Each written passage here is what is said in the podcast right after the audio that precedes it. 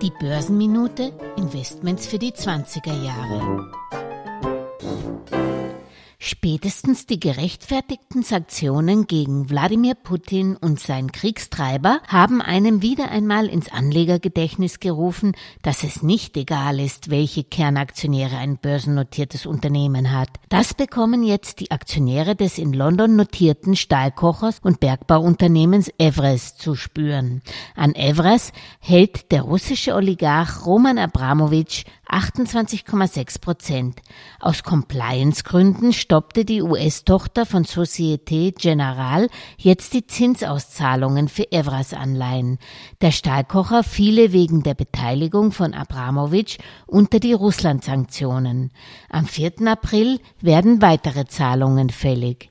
Evras warnt schon die Londoner Börse, dass Liquiditätsengpässe das Unternehmen in die Insolvenz treiben könnten, wenn nächstes Jahr eine Unternehmensanleihe ausläuft und ein Coupon von 700 Millionen US-Dollar fällig würde. Hat sich bisher jemals einer der Daimler-Aktionäre überlegt, was passieren könnte, wenn die EU China oder Kuwait auf die Liste der Schurkenstaaten setzen müsste? Chinesische Investoren besitzen nämlich 20 Prozent an Daimler, der Staatsfonds von Kuwait 6,8 Prozent am schwäbischen Autobauer.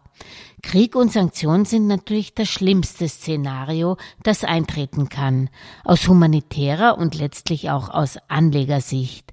Eine solide Aktionärstruktur ist aber immer wichtig, insbesondere wenn die Börse Gegenwind verspürt. Dann sind zum Beispiel Firmengründerfamilien sehr dankbare Kernaktionäre, die nicht sofort von dannen ziehen. Vorausgesetzt natürlich, es gibt keine Streitereien zwischen den Eigentümerfamilien.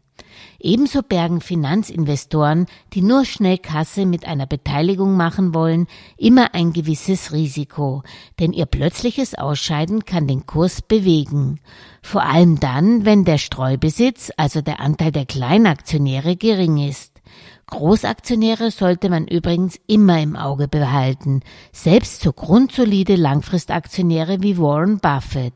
Sollte dessen Beteiligungsholding Berkshire Hathaway einmal seine Apple-Aktien auf den Markt werfen, könnte dies den Kurs bewegen.